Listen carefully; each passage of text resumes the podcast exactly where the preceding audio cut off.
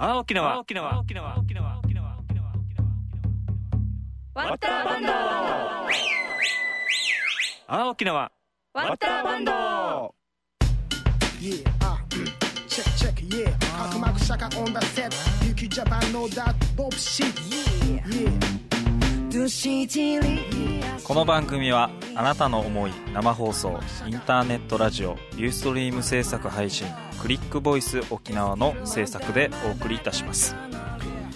阿波沖縄は沖縄県内外海外に住むうちなんちゅや沖縄を愛する全ての人へ。今沖縄に住んでいる若者の声をお届けする番組です。最近のニュースはもちろん沖縄がずっと抱えている問題や日頃の生活で見つけた面白い出来事やイベント美味しい食べ物などなど実にバラエティーに富んだ内容を私たちが自由にセレクトしてフリーダムにお届けしていきます。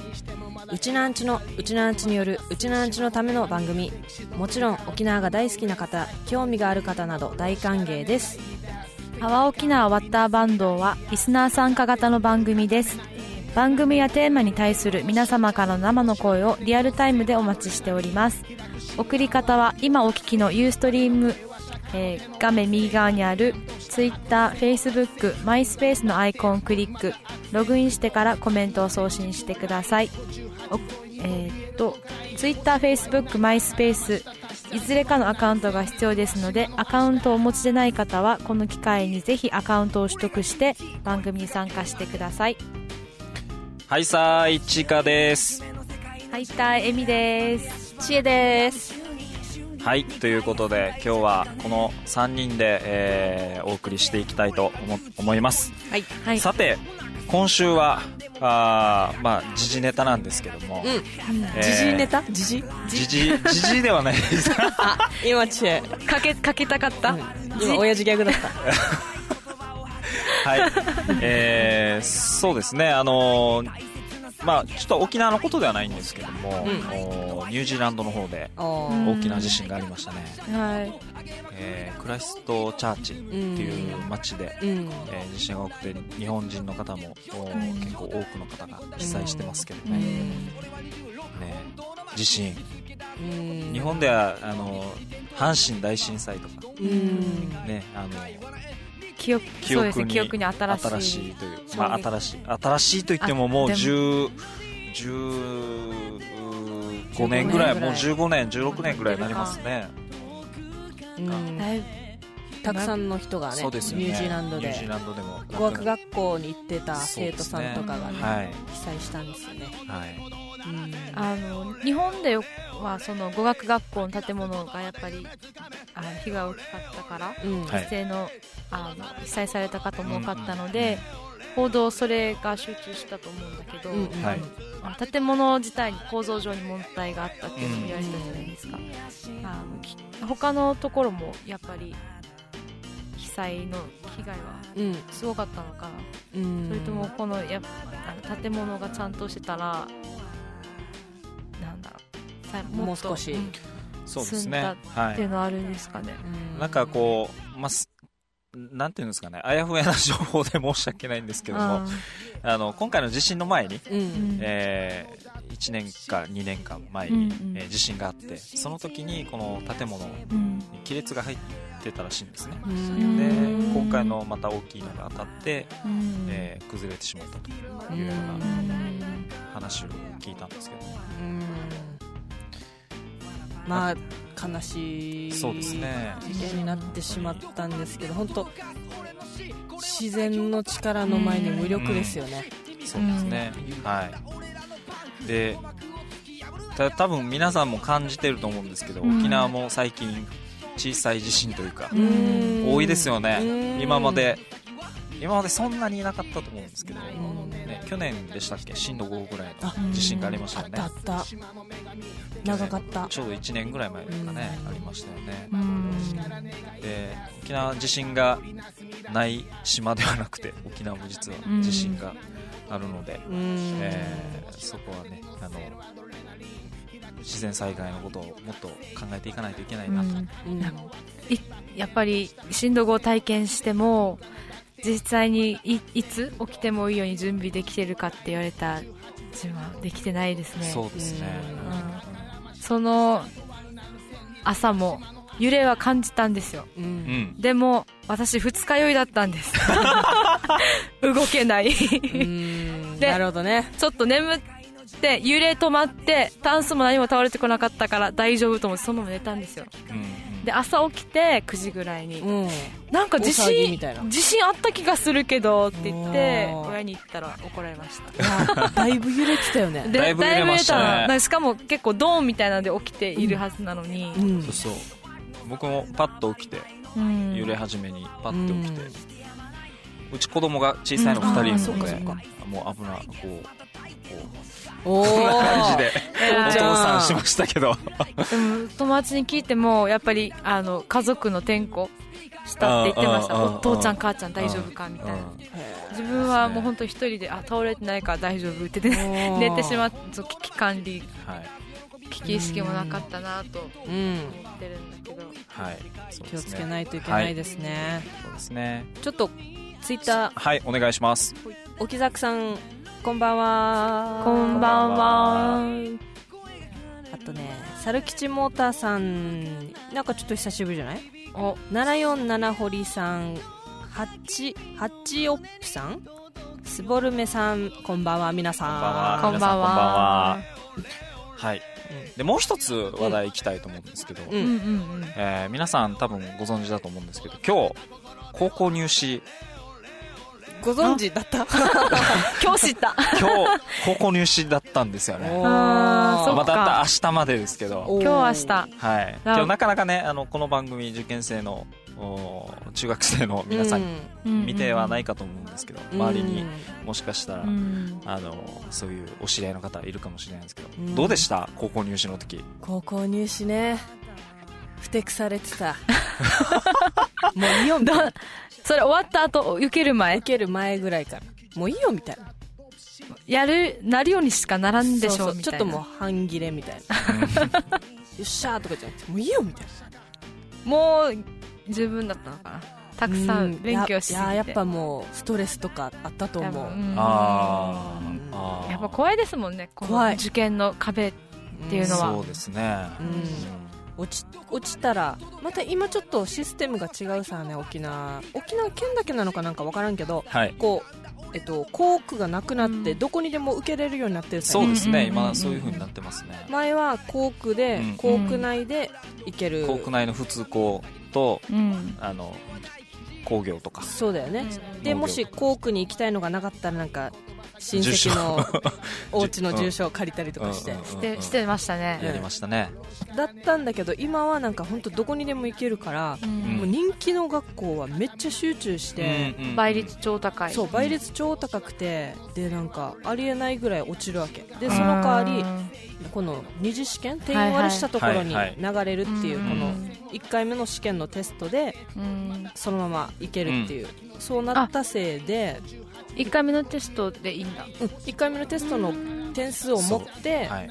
あの定員割れしてるところに行けるわけさ。うん。それでなんか浦添高校とかうん。定員の100名オーバーとかになってるわけ。100名落ちるんだよ、えでそのえっとすぐ隣の首里東とかはもう全然定員足りないわけ、ん。だからなんかもう首里東受ける子たちはもう半分ぐらいは受けたくて来たけど、はい。半分ぐらいは2次で仕方なく来たみたいはいなななんかちょっと気持ちが違うさね、ああそうですね。行きたくて入ってるのと入った。確かに。2次でっていう。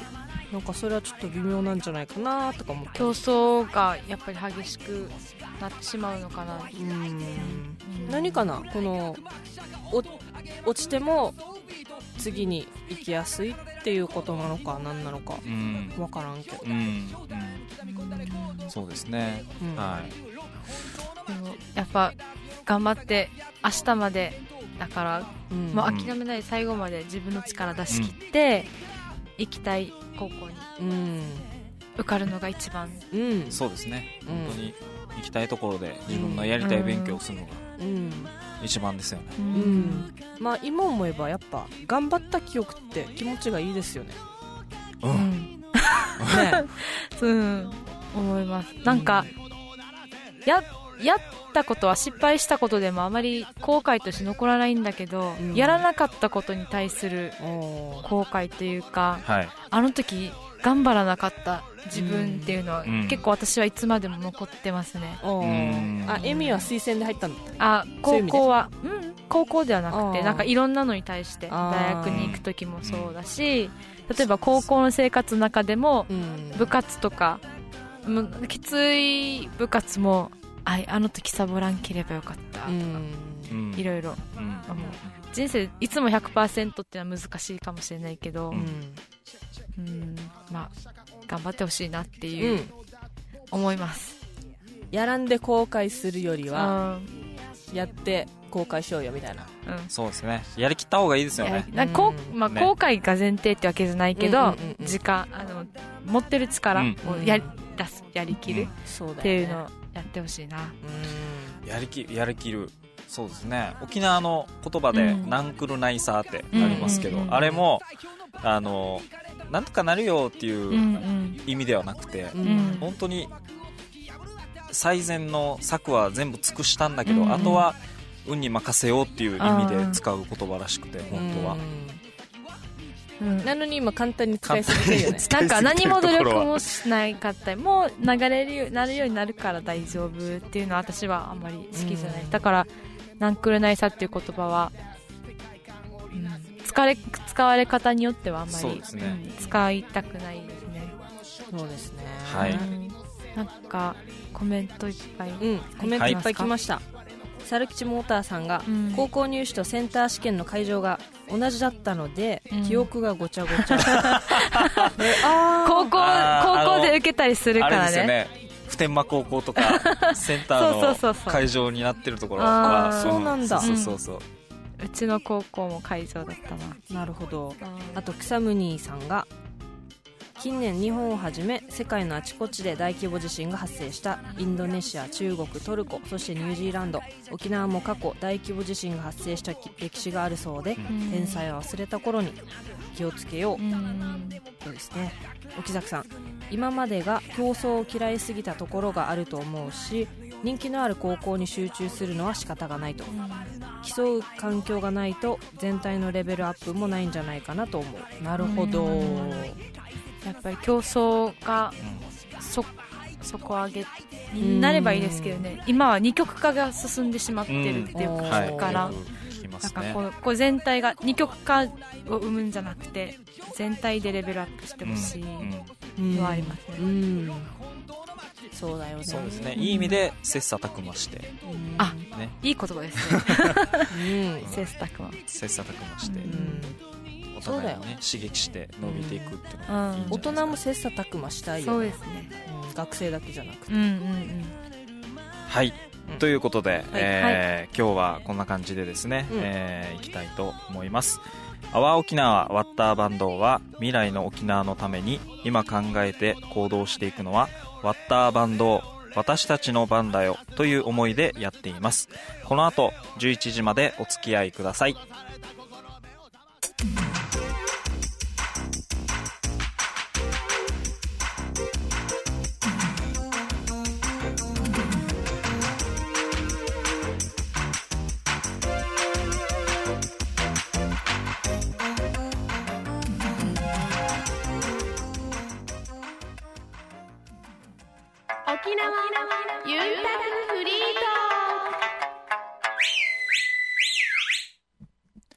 はいさーいちいかです。はいたいえみです。知恵です。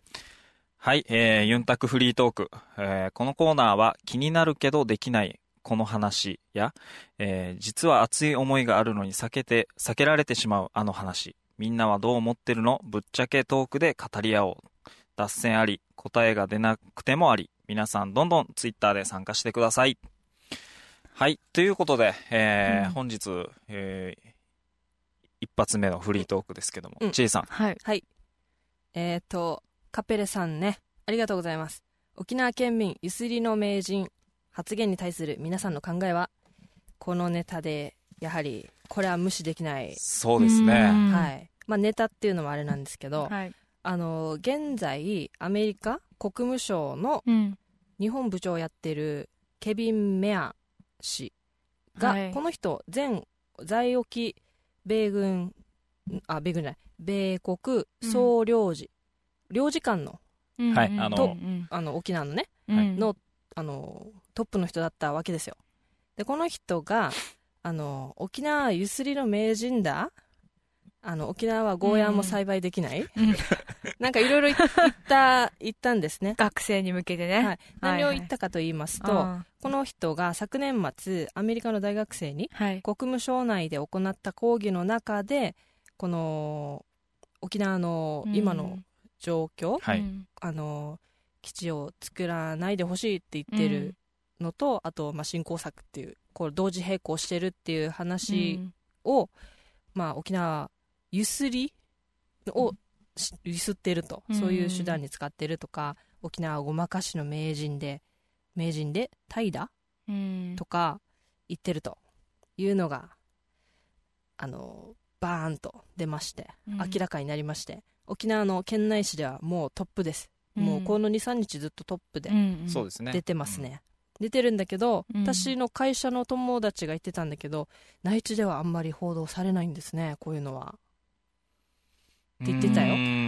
報道も多分少ないです私もあの全国紙、ま、みあネットだけなんですけど、うん。見てみたけど、うん。特になんていうんだろうやっぱ沖縄の記事読んでたら怒りの感情とかを感じるんだけど、うん。内地のこの全国紙で書かれている記事読んだらただ事実だけがのに述べられてて特にそのそれに対するどういった反応が日本内でありますとか、うん。っていうのは載ってなかったですね。うん。さらっと。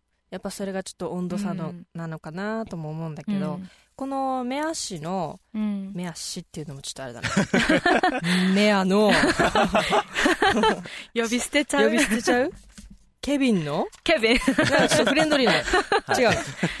メアさんのこの全文この全文というか、この講義を聞いた大学生が取ったメモうん。をもとに、はい。この人の発言をこうメモにまとめたものがあって、うんうんはい。そういうのが沖縄タイムス琉球新報で全文、すべての文出てます。ああ、はい。そうだったんだ、出ていまだ読んでてなかったなまあ、ちょっと抜粋してはい。言うと、あのなんていうんですかね。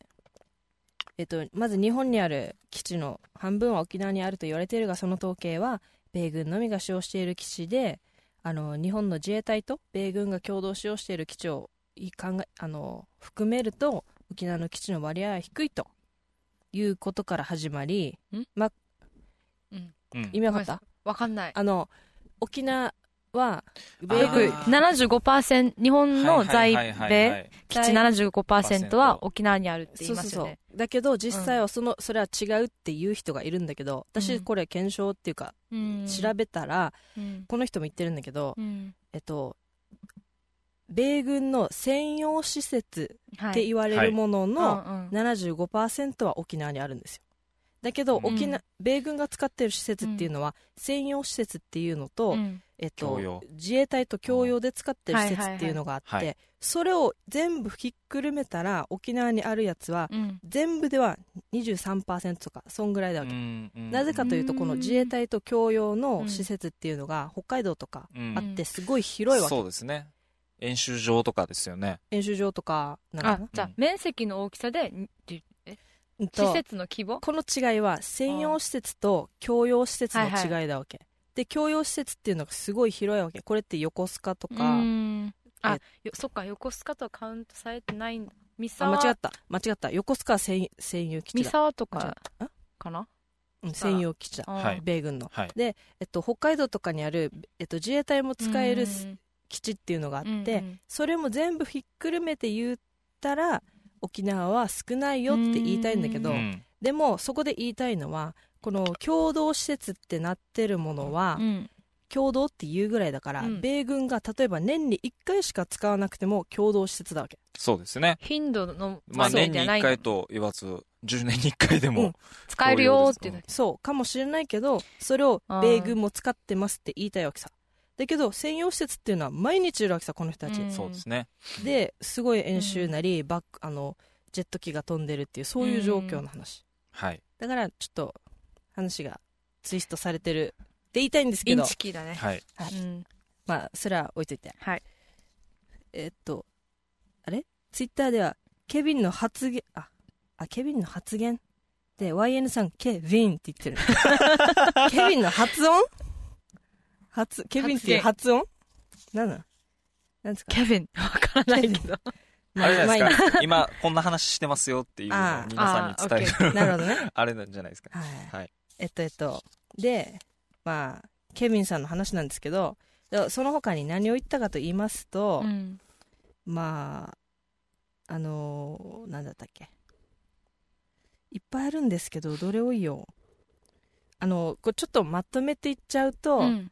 まあ簡単に言うとやっぱり思いやり予算あった方がいいとか、うん。う。ん。そういう系のこと言ってるんですよ、はいはいはい。やっぱそれは米アメリカの国益になるからと、はい。でこのアメリカの国益が本当なんていうのかな重視というか優先うん。な発言をしてるんですね。で会見今会日本で会見の話とかさ憲法を変える、うん。はい。変えて9条を変えてあのっていう話があるんだけど会見したらアメリカの利益にならないとか言っちゃってるこの人。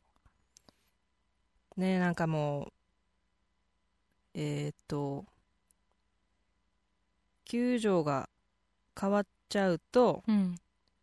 米国は米国の利益のために日本の土地を使用することはできなくなるだろう。日本政府が現在支払っている、えー高いホストネーションサポートうん、はうん。米国にとって有益だ。っうん。うん。ていう。もうあの本当にうん。アメリカの利益、利益なんだよみたいな。あのアメ日本に基地を置いとくことはみたいなっうんうんていうのを本当公言しちゃってるんですねこの人、うん。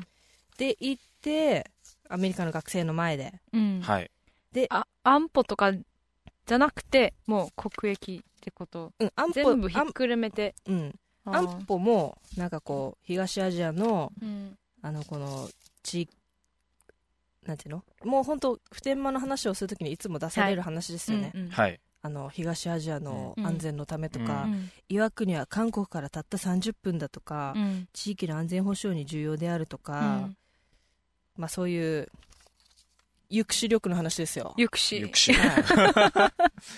抑止力の話ではあはあ、でここれがすっぱ抜かれたメアさん。うん、それに対してこの抗議は正確ではないとで私の発言をどのように解釈しノートに取ったかは感知できないが、うん、えっと、特定の発言を私の発言とするのは不適切だ。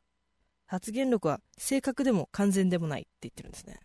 ううん。んってことは若干し当たってるってことでしょ？半分は認めてるっていうか感じですかいねい言ったけど解釈するのは、勝手だよねみたいうん。なまあこうこういうニュースがいっぱいあったんですが、はいちょっとツイッターうん行きましょうかねはいツイッターが、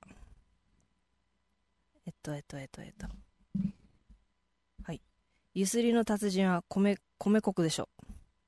猿吉さん。ゆうこさん。ゴーヤ作れるって言いたい。作って、作ってるよ。作作ってる作ってるって言いたいす。うんなんでゴーヤ なんか、まあなんかあれなんじゃないですか象徴的な作物だからじゃないですかうん沖縄といえばみたいなさ、な、な、学生相手に言ってるんですよね。うんしかももうこう、ちゃんと国防の偉い立場に、外交の偉い立場にいる人が。このゴーヤが作れないって言ったところは、えっと、沖縄の主要産業は観光業だ。うん。農業もあるが、主要産業は観光業だ。うん。はい沖縄の人たちはゴーヤを栽培しているが、うん他県の栽培量の方が多い沖縄の人は怠惰すぎて栽培できないからだ。らしいです。うーん。もうもうなんていうの？アファーの類に入ってる。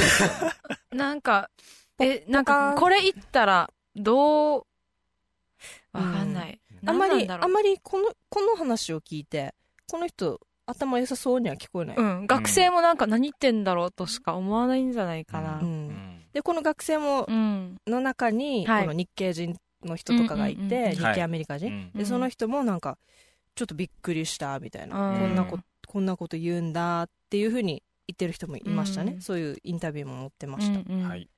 でえーっと沖崎さんがメア発言の全文うん。を PDF にしてくれた人がいるってことで、リうん。ンクリンクつけてますね。ありがとうございます。ありがとうございます。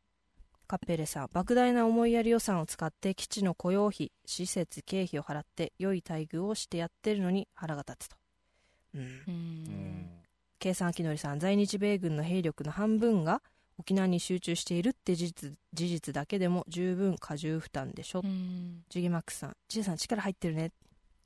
いやいやいや。入ってます、入ってます。沖縄からうん。見た方で捉えるか？日本で捉えるかでも違うかな。うーん。うん。そうですね、ん。報道のされ方とかってことかな。報道のされ方っていううん。意味では、ですね。はい。ジュゲマックスさん。目足にゆすりたかり扱いされてるのが誰のせいなのか。おお飛んじゃった。誰のせいなのか、うん。という報道はないんだよね。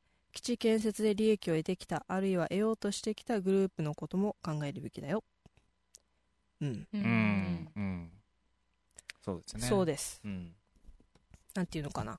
こう確かにこのメア発言はうん。すごい沖縄の感情を無視した発言と言えて、本当なんていうのかな。あんまり新聞読まない人とか、うん。こういうこと普段熱くならない人から、うん。私会社にいる子なんだけど、うん。今日仕事中にチャットみたいなやつがあるわけ。はい社内社内の？うん。あれがポーンってきてうん。あれ見たみたいな。ゴーヤ栽培できないってよみたいな。もう怒ってるわけさ。だから、あこういうなんていうの影響があるんだって思っうん。たそういう人にもなんかちょっと火がつくっていうか、すごいショッキングな発言だったなって思う、うん。でこのまあやまあこのなんていうのかなこの人の発言の真意っていうかね、はい。内容はまあ単純ですよね。アメリカ的には普天間を移設して、あの辺野古に新しい基地を作りたいしはい。それをやっぱなんていうの支持するというか、うん。それは正当だっていうためにうん。沖縄に基地はあるべきであってとか、うん。で東アジアのなんか安全のこの利益があって、うん。日本のためにも利益利益があってもちろんアメリカにも利益があってっていうのがそりゃこの人の仕事だから、はい。うんっていうのもあるし。でなんかこう実際このこの人が沖縄はゆすゆすりの名人だっていうのは、基地と振興策はセットだからですよね。ううん。ん基地を、まあ、餌にうん。言ってるわけさね。沖縄いっぱいお金もらってきたでしょって、ううんん。まあだけどそれは本当どちらの言い方もできると思うんだけど、はい。うん本当す起きたいわけでもないのにある基地うん。に対して、あの経済活性化のためのものであったんだけど、確かに今はそれが依存になってないだろうかっていう議論があってはい。あるじゃないですか、はい。そういう意味で沖縄はゆすってるって言いたいんだとうん。思う。うんうんで確かにこれはこの人の発言はイラッとくるけど、うん。確かにその沖縄の依存に関しては、うん。自分たちもちょっと気をつけないといけないんじゃないかなって思います。これまではなんていうんですかねそういうこう依存を依存していたところで、うん。あのあ大きな箱物が立ったりとか、うんうんうん。そういったのはこうあると思うんですよ、うん。特に県外の地方都市、うんうん。あの首都圏東京とか大阪とか福岡とかそういう大きいところじゃなくて、うん。うんもう少し、えー地方に行ったところうんの街並みと沖縄比べるとやっぱし違いますよね、うん。沖縄すごい恵まれてるというか、うんすごいですよね。だって道とか綺麗だもんね。そうです那覇空港出てあの北部向かっていくと嘉手納までは3車線ですから。あんな大きい道がこうね島の真ん中ぐらいまであるっていううのはん。そうだよすごねいと思いますよ、内地の方が全然いなかっても言うからね。友達が、あの学生時代の時なんだけど、うん。沖縄に遊びに行く時にあなんかうん。沖縄って超都会だねって言ってうん。言われましたね。やっぱ道も広いし、うん。いつまでも明るいしっていうので。ん。そうですね。うん。はいまあ、そういった、まあ、これまではそういった面もうんあったのかもしれないですけど、今、あのー進行計画ですか、ううんん2023年度で切れる。次の振興計画に向けて、まあ、いろいろ沖縄から、うん。あの提案していってるっていう状況もありますし、うん。まあ、そういったところにねあの私たちもどんどん意見をうん。言って関わっていきたいなというところはうん。思いますね。何か今までとは違うやり方が必要なことは間違いないですよね,、うんそうですね。多分そのためにはすごい勇気がいると思います。今までのことをやるのなんか簡単さ。ううん。んだけど、うん変えようとするのはやっぱり、うん。そのしゅ何がいいかっていうのもやっぱり議論して実際じ議論するだけじゃなくて実行するの難しいし、うん。やっぱり今までやってきて変わったん今まで行動してきた歴史とかそそういう人たちからするとやっぱり新しいことをす始めるっていうのは、うん、あーっと怖いというか恐怖だよね。恐怖ですよね、うん。あのそこでまた対立とかが生まれてくるんじゃないかなっていうのは思いますけど。うん。そうですよね。うん。やっぱり目指すところはみんな同じだと思うんですよ、うん。より良い沖縄を作りたい、うん。で基地に頼らない沖縄を作りたい。っうん。ていうので一緒だと思うんだけど、うん。うん。なんかこう本当今までのシステムではないうん。何か新しいものってうん。この本当きっと難しいと思う。きっとっていうか絶対難しいし、はい。うん。で変わりたくない変えたくないしがみつきたいうん。そんなのって多分そういう人いっぱいいる,、うん。いるし自分だってねやっぱ辛苦しくなるんだったら果たしてそれをうんって言えるかと言われれば、うん。すぐはうんっては言えないかもしれないけれども、言わないといけないというかうん。その勇気が勇気とこのなんていうのかなビジョンうん。必要ですよね。そうですね。はい。それを全体的にこうそういう変化が必要なんじゃないかなっていう雰囲気になってほしいですね。う。うんんははい。じゃあ、ちょっとツイッター？ツイッター、はい、お願いします。はい。えっと沖崎さんが会見9条を改正したらアメリカの利益のために日本の土地を利用できなくなるという発言は実は日本全体にとって相当重要な発言のはずですがしかし内地のメディアは取り上げませんね。うんそうですね。とっても重要な話ですようね。ん。うん。そうだよね。沖縄だけじゃないんだけどね。土佐本さん紅芋もある。ありますね。あります。最近すごい、紅も CM 流れてますよね。紅も大紅も大使なんかそうだよね。はガレッジがね。やってますね。お草むにさん今朝日テレビのニュースでゆすりの報道してるよって。あーそうなんだ。うーん。なんかどんなこと言ってるのかちょっと後で教えてもらいたいな。はい。お願いします。ちかこれ読んでこれ。へしき屋さん、えー、確か森谷事務次官も沖縄の人は、どこ、えーとすいません、ツイッターちょっと、はい、すいません、もう一度読みましょうね。えー、これですね。確か、えー森谷事務次官も沖縄の人は、これ何かつね？狡猾だみたいなことを自身の著作の中で言っていたね。うん。はい。うん森谷事務次官ですね。あの、防衛省の元事務次官うんうん。ですね。なるほど。計算きのりさん厳しいですよ。ケビン・ナイトメアは ケビン・悪夢ね。ケビン・ナイトメアはブッシュ時代からのネオコン・レイシストオバマは口先だけで何もチェンジしていない。そうですね。僕はあの、オバマさんがうん。選挙で戦ってきて、うん。ですごいに世界的な報道になってたじゃないですか、あれで何か変わるんだろうなってすごい期待感あったんですけども私も、結局こう大統領に落ち着くと、うん。えなんていうんですかねやっぱりアメリカの国益がうん。あーなんていうんですかねその立ち位置でうん。あれですよね動いてますよね、うん。はい、うん。どうしこれは？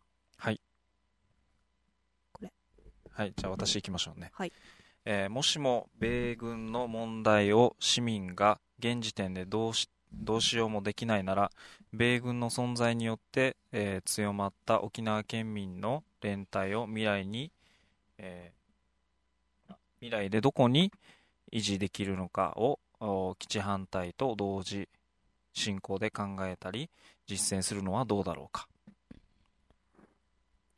県民の連帯をどう維持できるか。そうですねとどういう進行で考えて、うん。はい。そうですよね、うん。そうですね。確かに、うん。官房長官が駐日アメリカ大使に一応抗議はしたみたい。沖崎さん。あそうですね。あ大使館からコメント出てましたよね。うん。アメリカ政府の見解とは違うとあいうような感じのコメントが出てましたね。うん。観光客としてそれは感じる。沖縄都会 YN さんうん。うんうんうん沖縄に田舎ないですからね。なんか本当の田舎？みない気がするな。かな。内地の方がもっと田舎かな。そこまで田舎ってとこに行ったことはないから、なうん。あのトンドで。ないけど、うん。でも国神の奥行ってもそこまで田舎じゃなかった。まあちょっと走ったらすぐゴーパチ出るしねみうん。たいな。う んそうですね、ジュゲマックスさんが最後にしましょうね。いずれにしてもこの怒りをプラスの方向に向けたいよね。うん。そうですね。その通りです、はい。うん。たただ怒るだけじゃなくてうん。これをねこういう認識なんだっていうのをうん。こう自分たち理解してうん。次沖縄どういうふうに向かっていくのかってういう、うん。んはい。考えね。考えたいですよね。はい。なんかうちなんちゅただわじって終わりじゃないよって。そうですね、うん。うん。っていう力に変えたいですね。うん。はいはい、うん。ということで、えーフリートーク1本目ですね。えーうん。メア発言についてでした。はい。沖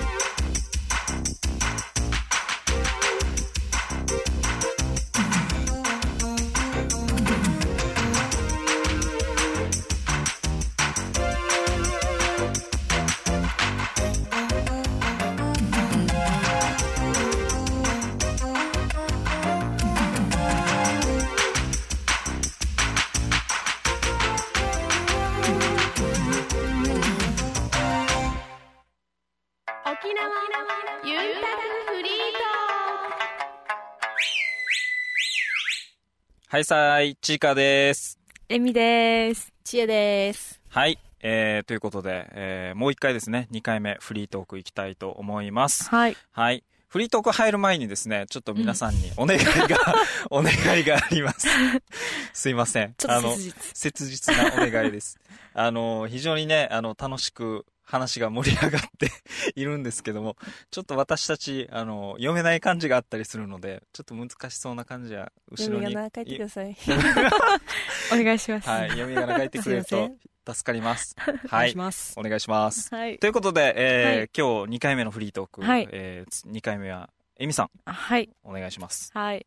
えっと、さっきの、あの、チェイさんの名発言の中で、うんこの新工作が出てきて、これからの10年間、どんな沖縄にしていきたいかっていうのを自分たちで言えたらいいよね、みたいなくだりがあったんだけど、はい。今のこのトピック、それにちょっとつながるかなって思うんですけど、はいなんだろう、一言では言えないんだけど、一言で言えば街づくり？あえて言えば。うんちょっとでトピックでかすぎるかなと思うんですけど、うんはい。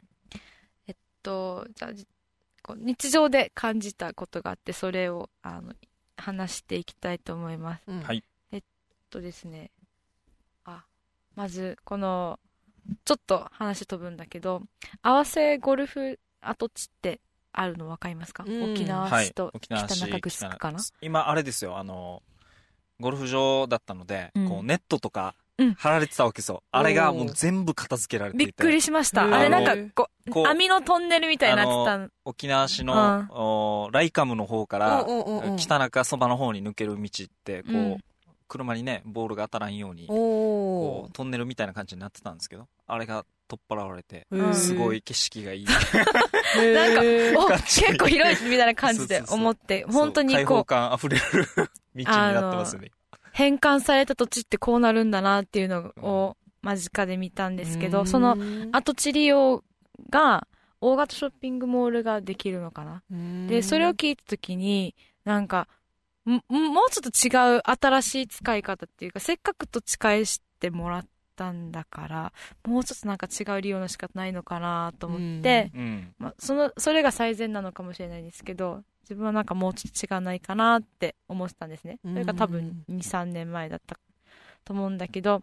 でまた最近あの新聞見てたら今度はあの南城市の大里南小学校うん。っていうところがあって、そこがあの廃校ではないんですけど多分こう小学校を別の場所に移すうん。すってことでその跡地利用うん。で跡地利用される案が決まってでそれがまたショッピングセンターっていうことだったのを見て、うん。なんか跡地利用はショッピングセンターしかないのかな みたいな感じで思って、もうちょっと違う方法なんか面白いのないのかなってふと思ったんですね、そんなに買い物好きかって言いたうんいよねなんかそうですね。遊びに行くところもやっぱ週末どこ行くってなったらうーんメインみたいななんかわ感じ。からんけど メイン行っとくみたいな。うん。だから結構足火なとかこうショッピング街を回るっていうこの選択しかないのがうん。あまり面白くないなってこう思ってて住んでるものとしてうん。他のものが欲しいなっていうふうに思ってたんですけどうん。また違う場所であの雑誌読んでたら、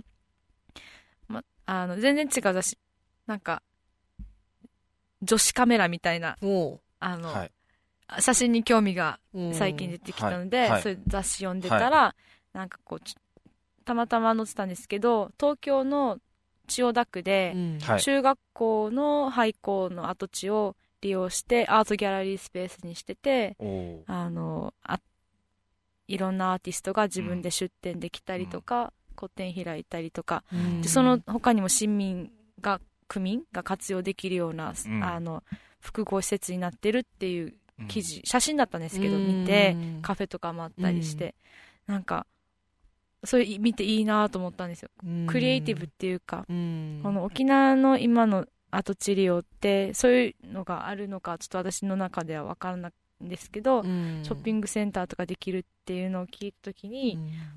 消費の消耗の使われ方しかしないのかなと思って、うん。それよりはなんか何かを生み出したりとかうん。生産するっていう、あの使われ方ももっと沖縄でも起こってほしいなっていうふうに思ったんですけど、うん。何でも商業用にしなくていいのにうね、ん。そうですね。うん。うん。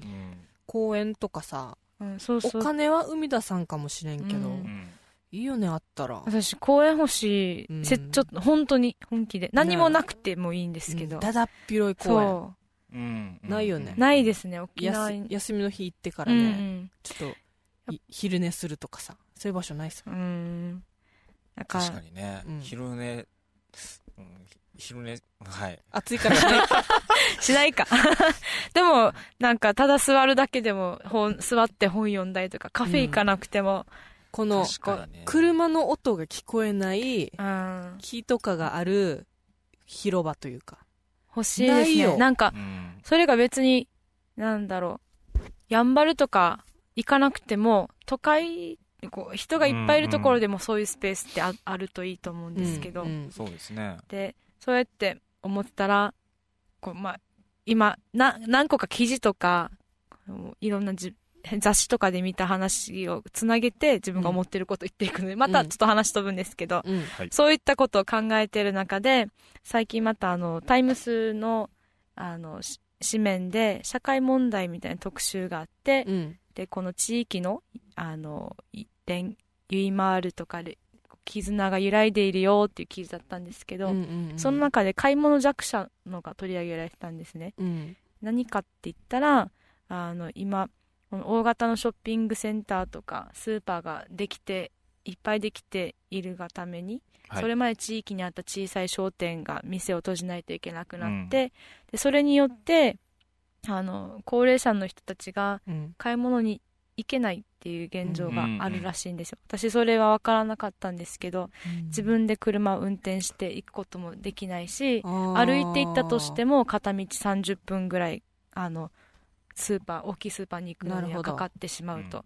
でスーパーに着いてからも店舗が広すぎて自分で物を探すのがすごく大変。そうか。っていうのがあって。うん。でやっぱりあのショッピングあ跡地利用にショッピングセンター建てたら困ることも起こってくるんだなと思っうん。てそれでより一層別の使い方ないかなって思ったりうん。したんですけど、確かに大きいスーパーとかってうん。自分なんかからしたら慣れてるけど、うん。おじおばうん。ね、やがてやっと、うん。やっとしか歩ききれん人とかからしたらうん。迷路だはずね、意味わからんしそうそう。ね行きたくないよね多分、あも。うあのコンビニは今どの町にもたくさんあるじゃないですか、はいはい。うん。だから気軽に行けるのがコンビニだからってことで、食べれるものもやっぱりコンビニの食事とかうん、うんに偏ってしまうっていうのを書いてあって、悲しい。ちょっとそこで悲しくなって、うんうん。でその記事に紹介されてたのはそういった現状をあのあを改善してほしいっていうことであのある那覇市の自治体がうん。もともとあのお店をやってた方に声をかけたみたいなんですけど、うん。移動店舗で売ってくれないねっていうことで、軽トラにこの野菜とかいろいろ積んであの街を回ってうん。でそしたらお年寄りも大型スーパー行けなくても移動店舗で買える、はいはい。っていうやつなんですけどでも結局この方も70歳ぐらいで年取ってしまって一人で続けていくのはできないってことでやめちゃうっていう記事だったんですよ。はい。それ見てどういった街どういったスペースをどう利用すればいろんな人にとって利益になるのかなっていうふうに思って、で今ちょっとなんて言うんですか？ん悩み？悩みじゃないけどうん。自分の中に答えがあるわけじゃなくて、うん。そういうのことを考えたりいろんなしことを考えてる中で、うん。あのこのまあ買い物消費者ののあれにはつながるかわかんないんだけど廃校をこのいろんな人が集まってクリエイティブな場にしていくっていう動きがあの本土の方ではうん。あるみたいなので、うん。沖縄もこのワンパターンで目目先の利益だけじゃなくて、売るってものをう売るってお金を生むわ、うん。生むじゃないですか、はい。ん。そういったすあのすぐ生むものじゃなくてもっと長期的な、うん。あのまあそれこそ沖縄の文化力を上げるとか、うんもっとあのす楽しいことうん。を子供たちが分かるようなものを作ったりとか、うんうん。そういった活用をしたいなと思ったりすそうだよるんだけどね。本当になんかおじいちゃんおばあちゃんとか、子供とかが住みやすいうん。生活しやすいね必要なものもすぐうん。買いに行ける。う、ん。なんか大きいスーパーができればそれが解決するっていうわけじゃないんだよね、うん確かに。なんかこう若い自分なんかからしたら車も持ってるし、うん。うん。あんまり苦にならないことかもしれないけど、車持ってない人だってたくさんいるし、うん。でも車持ってても結構難儀じゃないですか、うん。で歩くのそんなに なんか多分車乗ったら余計歩くのとか好きじゃないから、うん。できるだけ入り口に近いところに止めてみたりとか、うん。やっぱりそうだよね。そしてなんかうん。だんだんこう街とのつながりも薄くなっていくというか、うん。近くで買い物しなくなるさ。うん。ああそうですね。そうですね。うん。そ昔は昔はっていうか私が小さい時はあの近所に商店あ書店とうん。本屋さんとうん。スーパーがあって、うん。もうそこに行ったらうん。なんかもうどこの誰の孫っていうのも知られててみたいなうん。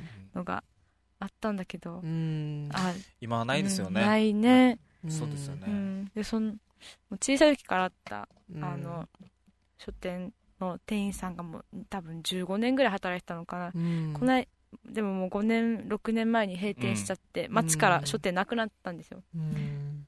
でたまたまあのこの間空港にあい空港でお土産見てたら那覇空港で、うん。こっちにもありますよみたいな感じで声かけられたんですけど聞き覚えのある声だと思ってパッて振り返ったら書店の店員さんだったんですよ。お互いなんか、あーってなって、うん。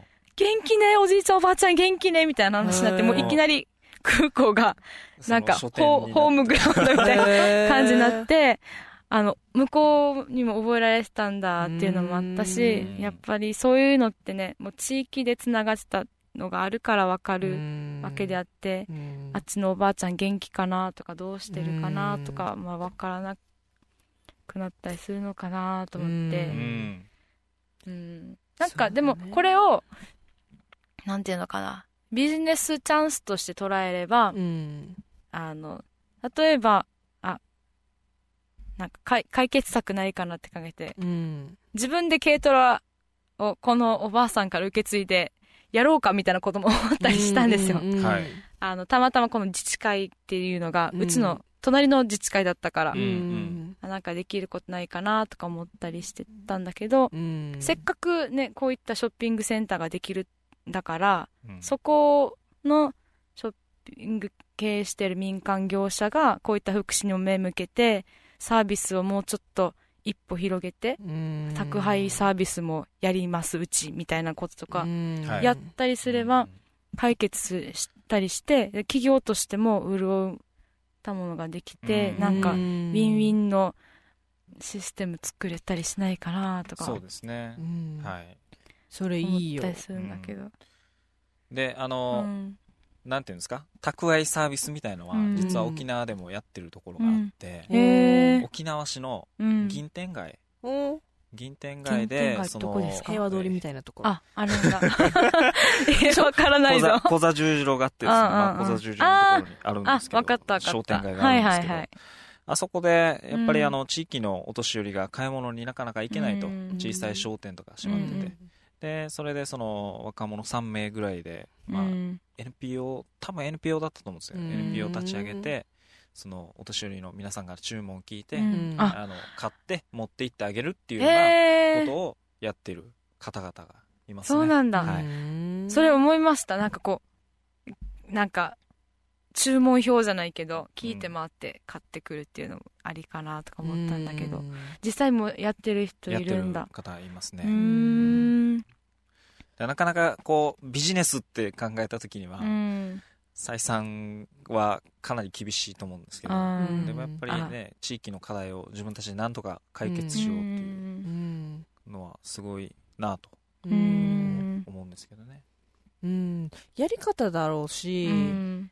なんかこう何でもかんでもこう金になるのだけが成長するみたいな、うんうんそんななんかそっけないうん。街になってしまったら面白くないってういうん。か、いやーそういう何かいいアイデアねこう何のかなこう世のため人のためとかじゃなくてうん。よくてこう自分の街のためって思えばうん。もっと身近に感じられるというか、うん。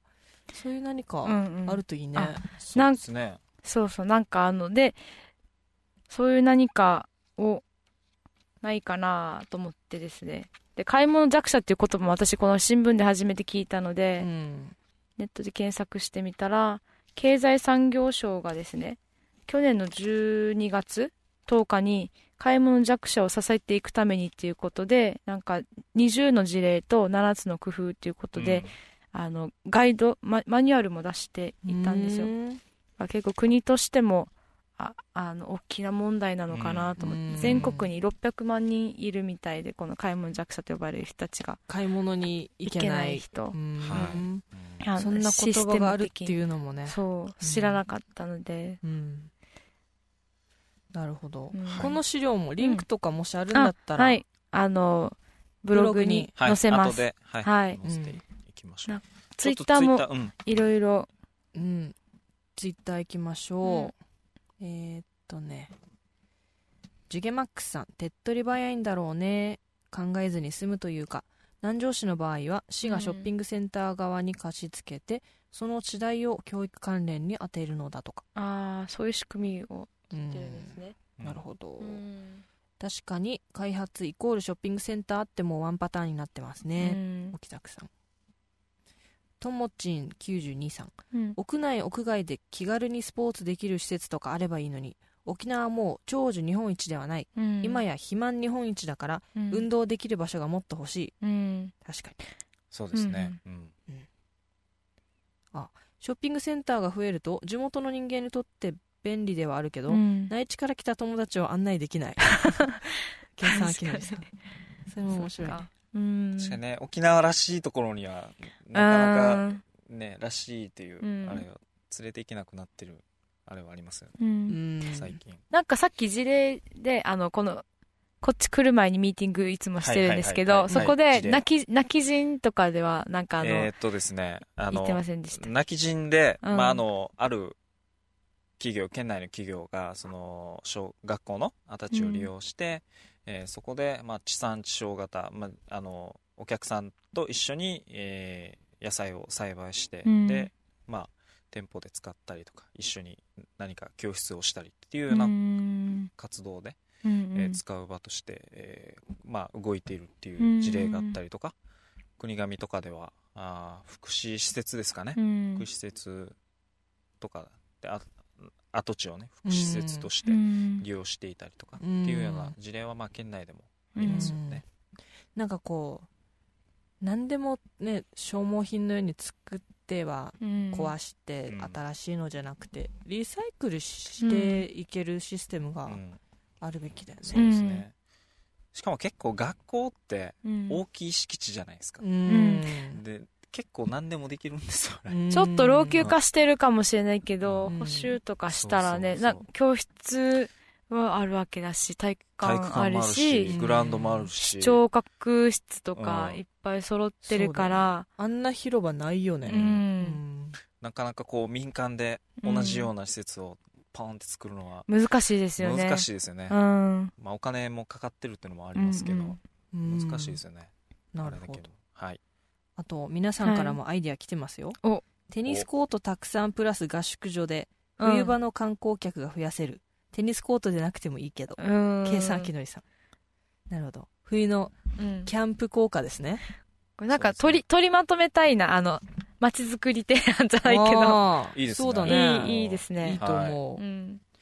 えっ、とカペレさんが関西圏でも空き地があればショッピングモールが乱立している。どこに行っても街の個性がなくなってきている。うん。あとバンミカスさん沖縄は都会イコール、うん。沖縄の風景が内地とそう変わらないってことだと思う、皮肉にもうん。信仰の名のもとに県民によって沖縄らしさが失われ失わされている、うん。沖縄特有の風景は観光資源であるだけじゃなく精神的にも重要。本当そうですよね、ううんん、そうですね。うん。えーっと。ああ S 良平さん。うん。ただショッピングセンターが土日の家族の憩いの場になっているという事実もある、うんおじおばあにとっての憩いの場。例えば古い商店との住み分けは難しい問題な気が。うん、うん。そうですね。憩いの場になってますね。憩いの場。な確かに、ってますね。あの僕もねあの小さい子供いるので、うんえーまあショーしてたりとかうんうんうん。やってるわけですよ。ああ週末そっかそっか。シショッピングあのマブヤショーとか。マブヤショーとうんか、あー今マブヤってわざと言わなかったん でも追っかけ、追っかけるよ。マブヤ好きだからいいさうんまあ大丈夫ですか？大丈夫でしょ、うんいいよまあ、マブヤショーやったりとか、うん。ウルトラマンだったりとか、うん。いろいろやってるじゃないですか、うんうん。ね。ああいうのはやっぱりあの子供が見たいといえば連れて行きますよね、うん。そういう便利だね。憩いの場になってますよね、うん。でついでに買い物もできるし、はい。そうなんだよね。全部が全部悪いってわけではうんないんですけど、うん。もちろん。自分も行くし。うん。こうつそうですね、うん。こう地域にある小さい商店も面白くというかこうなんていうのこうアレンジだったり、うん。そういうことして残したりん。しながらはい。できたらいいな、うん。あとジゲマックスさん世田谷ものづくり学校みたいのとか、うん。みんなでやりたい。いいですうん。ね、い。いですね。リ。ンクもありますね、うんありがとうございます。ありがとうございます。あとねおう YN さんも同じこと言ってるね、そういうの沖縄にできたら観光客も遊びに行きたくなります。うん。壺屋のオールジャンル版みたいな感じ？う。ん。絶対、いいと思う。うんなんかものづくり大学がすごい楽しいみたいですよ。この間自分行ってきたんですっていう人の話を前聞いたんだけあど、ーそうなんですか、うん。うん。あの東京と、はい。あと神戸ですかね、うん。キッザニアってあるじゃないですか。あキッザニアって。ああの子供が子なんか供が。大人の仕事そうそうそうするんだったピザーラとかそういうまあお大手のあの大きい飲食店とか、うん。そういったところの、お仕事をうん。一緒に、なんなんていうんですかね。体験みたいな。体験というか、うん。ままごとではないんだけど、ちょっと本物のやつ使ってうん。お金のやり取りとかするような施設があるんですね、うんうんうんであれはあれでもとってもすごくいいと思うんですけど、うん。あれのなんていうんですか地域沖縄版みたいな、うん。地域版みたいな。あ地域の産業とか、はい。うんうんあー文化とか、うん。そういったのを、ね、集約して、うん。えー子供たちと一緒に体験しながら、うん。うんむしろ親も一緒に、ね、子供と一緒に体験したら、うん。より深くうん。いいねそういうのも。体験っていうテーマやっぱ重要だと思います。うん。それによって気づきがいっぱいあると思うので、なんか今はあまりゆ子供たちが夢を持たなくなってるみたいだから、うんうん。大きくなったら何になりたいのっていうこと聞いてもコールセンターで働きたいとか、うん。そういう子も出てうんきているんだって、うん。いるらしいんですよ。そうですね、うん。だから、やっぱり、この、不不況っていう時代も時代なのかもしれないけど、大人が夢見ないっていうか、大人も楽しんでないから、子供たちも楽しめないんじゃないかなと思って、うやっぱり、うん。こうそうだよね。うん。こうコールセンターとかがダメとかそういう意味じゃなくて、うんうんいろんなオプションがあって、うん。で子供たちとかに働くっていうのをはい考えるうん、機会作りうん。だよね、そうですね。うん。他にも本当にし、職業って知らないだけで本当にいっぱいあるわけだから、そうですね。なんかそういったものを生み出せる、気づけるような街とかうん。であってほしいなってすごい思います。うん。うん。じゃあツイッターといくつか言って締めましょうね、はい。はい。と草むにさんかな？有効的な土地利用うん。地域の活性化雇用の確保拡大などなど、うん。大型ショッピング施設ではないはず将来のことを十分考え安易にか流されないよう考えるべきでは時間はかかっても緑を残す努力も必要。うん。うん。うん。そうです。そうですね。こういうこういう時に時間かければいいのにね、うん。そう。あの時間をかけるで、うん、あの今思い出したんですけど、ううんん。あのー北海道のうん。ニセコ町という、うんえーまあ、スキーとかうん。はい。スキーリゾートで有名な町があるんですけど、うん。あそこでですね、あのお母さんたちがもう10年ぐらい前の話ですよ。お母さんたちがあの子供たち向けに読み聞かせをやってたんです。うん。で読みニセコ町には当時は図書館がなくてうん。図書館がなかったんですけども、お読み聞かせをやっていてそういう活動の拠点の場になる図書館が欲しいと、うんずっと常々思ってたんですようん。でたまたまその郵便局がうん。移転してうん。で新しい郵便局が建つとうん。で、えーそのこれまで使ってきてた施設がそのまま開くからそこに図書館作れないかっていうところからこのお母さんたちの要望から始まって、うんでもう3年とかぐらい役場あーこのお母さんたちだったりその周りの住民の皆さんと3年ぐらいかけて議論してうん。であのその図書館をうん。作ったんですようんで年間の維持費が800万ぐらいで。で、えーこれはあの普通の図書館とくるは、まあ、普通の図書館というか、まあ、人口とか大きさうんにもよるんですけどもすごい安いという、あそうなんだ、ううん。んあのだからお母さんたちもこの責任持って、うん。あのまあ、優勝ボランティアみたいな形で図書館の運営もしっかりやってるっていうようなもう地域で図書館作って運営してるん運です営してやってるっていいうよううなん話もありますようね。ん。やればできるんですよね、うん。そうそうそう。このお母さんたちのすごい努力ですよね。そうですね。でこれをあの限られうんなんていうんですか？あのよくこう計画の中で1年だけでうん。あの考えて設計してっていうんじゃなくて、うん。あのみんなが納得するまで話し合う、うん。3年ぐらい話し合ってやったっていうようなところは僕はすごいなとね思っていてです。ねなるほど。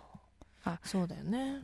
みんなでどんな街にしていきたいかっていうのをこれからなんかいっぱい議論して提案して叶えたいものはやっぱじっくりかけ、時間かけて、うん。うん。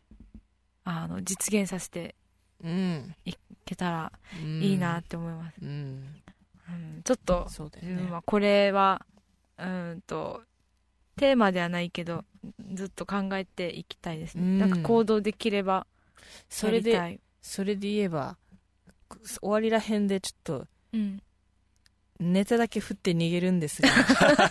この長く長く議論したいといえば21世紀ビジョンとかさ、うん。そうですね。あんなのももっとゆっくりやってもいいんじゃない、そうですね。あんな短かったよね。短かったです1ね年ぐらいだよ1ね年ぐらいでしたね。あれもさもっといっぱい宣伝してさ、うん。いっぱいいっぱい議論してみんなもっともっといろんなアイデア集めてさ、うん。あれだって聞いた頃にはなんかほんと急で来週までに論文出せたら出してとかさ無理だしみたいな、うんうんうん。なんかこうこういうなんかいろいろな募集はあったさ、うん。なんとかについてうん出してとか、はい。でも知らなかったこととかもあったりとかして、うん。まあこれからでも遅くないと思うので。もっとあのオープンな場バーじゃないけどあのこのオープンに受け付けてほしいなと思います、うん。そうだよね。なんかもっともっと情報が入ってはい。きやすくて、はいこう交流うん。情報の交換もしやすいうん、のが、そういうシステムも欲しいね。そうですね。欲しい、うんうんうん。なんて言ったんですがあと1個。はい。はい。2個ぐらい、うん。えっとともちん92さん。私は買い物行く時に近所で一人暮らししてるおばあの家に寄ります、うん。ついでに必要なもの買ってきてます。お礼に時々アンダミス作ってくれます。どこのアンダミスより美味しい、うん、いいですね。いいですね。いいですね。うん。うんジュゲマックスさん、アキッザニアのリンクありがとうございます。ありがとうございます。あありがとうございますレオナさん、あ、いや、間に合ったかって。ギリギリ間に合いました。はい。そうですね。本当にあの地域でこう顔がつながってるっていうのはいいですよね、ううん。ん。うちも最近あの隣のおおばさんから野菜もらったりとか。う、ん。で逆にうんこうねなんかこういっぱい買ったものをあげたりとか、うん。こういうつながりっていうのはとってもいいな大事で。ます自分からやっていかないと相手から来るのは待ってないから、うん気づいた人からうん。どん。どんやって一歩踏み出していかないと。うん。ダメですね、そうです。うん。私も、あの、会社とかで、結構みんな下うつむいたりとか、うん。何も言わない人多いんですけど、自分からやらんとと思って、こうちょっと苦笑いしながら、おはようございます。ってやってる。本当はもっと笑顔でやりたいんだけど、まだちょっと変なしてるわけよ。なるほど。でも大丈夫。知恵さんが変わったらだんだんこの波及効果でうん。変わってくると思います。であるといいね。うん。こう、挨拶、で、で、また自分なんかってさ、うん。勝手でさ、こう、通り過ぎたりして虫とかさ虫と。とか思うさ。だけど、自分考えたら自分も無はい。視してるわけ。うんうんうん。わかるだから本当まずは自分からやらんと、と思うし、挨拶しないじゃなくて、自分からすればいいんだよね。うん。なんてね。そうですね。地域のことにも同じかななんて思いました。そうですね。はい。とはいということで今日は、えーフリートーク2つでやってきました、うん盛りだくさん。盛りだくさんで、うん。はい、超フリーにトークしました。なんか久しぶりにフリートークしたこれぞフリートーク。やった。うん。やった。まあ、メア、メア発言とかありましたけど、この、ジュゲマックスさんも言ってたみたいに、この怒りをポジティブなパワーに変える、そうですね。大事です。大事ですね、うん。やっていきましょう。はい、やはいっていきましょう。はい。コマコウさん、挨拶頑張ってしてみようっと。お。やりましょやりましょいいですういいでね。すね、挨拶。うん。どうなんすか？挨拶やってます？やってるっていう話してましたね。う。あのあー、やるんだけど、はい気がついたら、こう省略しすぎて、ざいまーす ざいまーす。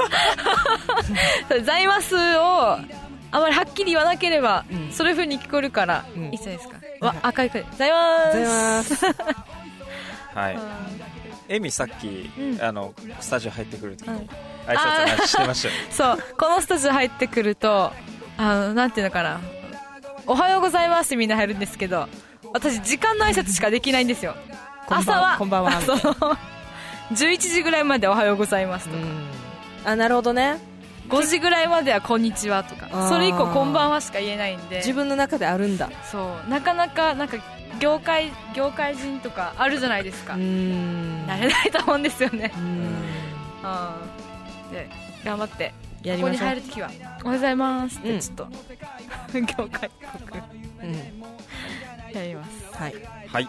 ということで、はい。えー今日も、えーエンディングとなりました「アワー沖縄ワッターバンド」は未来の沖縄のために今考えていくのはワッターバンド私たちの番だよという思いでやっていますこの番組はあなたの思い生放送インターネットラジオユーストリーム制作配信クリックボイス沖縄の制作でお送りいたしました、えーここで、えー次回の日付なんですけども、うん次回は、えー3月22日火曜日、はい。10時からですね、はいはい。はい、10時からまた、えーお送りしたいと思います。はーい。はい、ということで、えーどうなって締めるんでしたかね。今日のあの「み」から始まる何かでお願いします。み、み、「